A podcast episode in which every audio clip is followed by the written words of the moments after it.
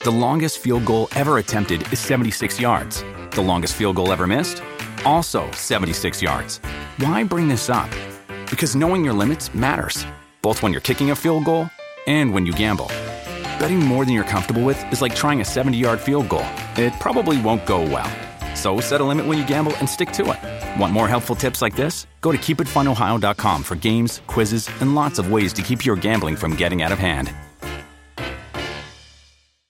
TBS ポッドキャスト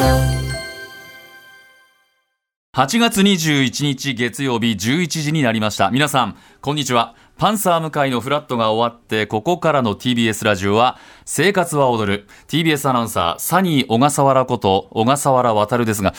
えー、順番逆じゃないのっていう感じなんですけど今日いいんですこれでであの実は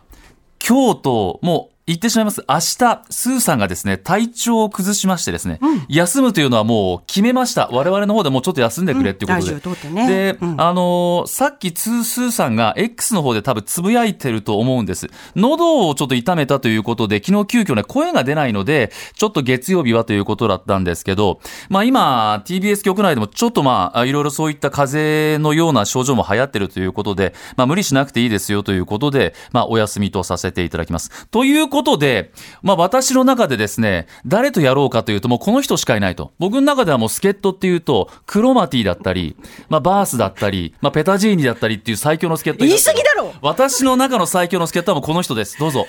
南部ひろみです。いやー、なはーい、よろしくお願いします。あの鬼上知紀さんのセッションのですね、アシスタント、まあ、パートナーをやっているとはいいう南部さんなんですが、ええ前にもですねスーさんが休んだ時に南部さんとやりましてそうでしたね。2020年の12月でした。 12月でした、はい、私とはい小笠原さんの共通点は、これがですね皆さん我々はもうハイセンスでおなじみなんですけど もう東京生まれかっていうぐらいなんです実は岩手の すごい力技だないや今日もそう派手岩な手もんコンビですあなよた。いやもう派手げだもんん元気レモンイエローでねな元気にしようと思ってそうだ何色赤です赤っていうかレンガっぽい還暦い近かったどうそうねちゃんちゃんこちょのっと逆です僕けのど上なんですよ。まあ小釜井ねぐだいやいや小釜井ねぐだ本当、はいちょっと鉛もですね、出ながらですね、今日はまあ岩手トーク全開で。はいまああの、南部さんは岩手県の花巻市で、はい僕は岩手県の北上市で、まあ言ってみれば、まあ盛岡が県庁所在地じゃないですか。はまあ北上と花巻ってのは、次は自分たちだとこう、若干いがみ合いもしながらですね、してないしてないしてない県の2番目を競ってるっていう。あそんなそんな心持ちでいらっしゃいましたあれそう花かいらっ巻はしゃやいっまぱし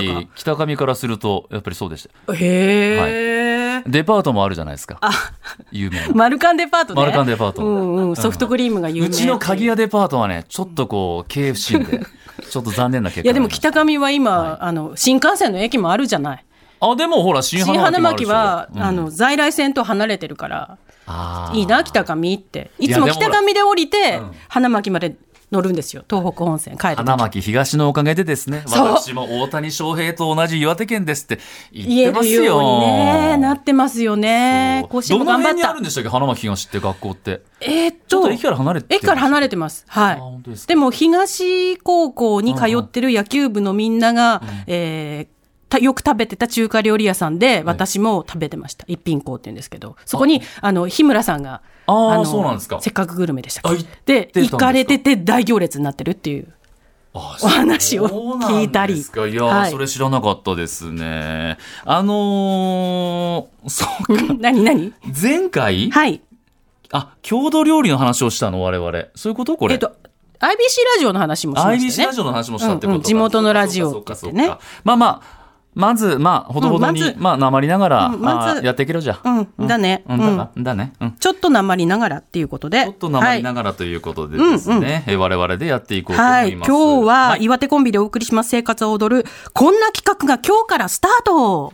生活を踊るプレゼンツ、食べて美味しい、作って楽しい、大弁当フェスティバル。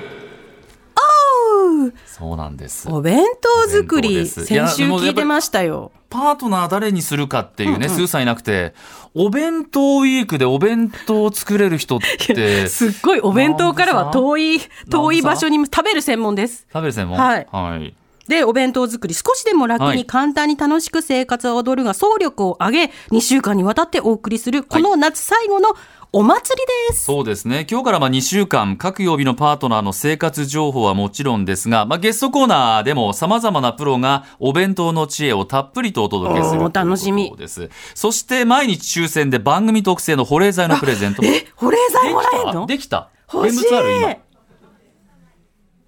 現物はあ今ないそうですけど。そうですか。んああ非常にこう、個人的にはですね、どんな保ねえ保冷剤を可愛いんじゃない特製保冷剤って今、あると便利だそよ。いろんなことに使えるから、今、保冷剤。今テレビの方ではですね安いうん、美版まんじゅうっていうのが非常にですあべね、売り出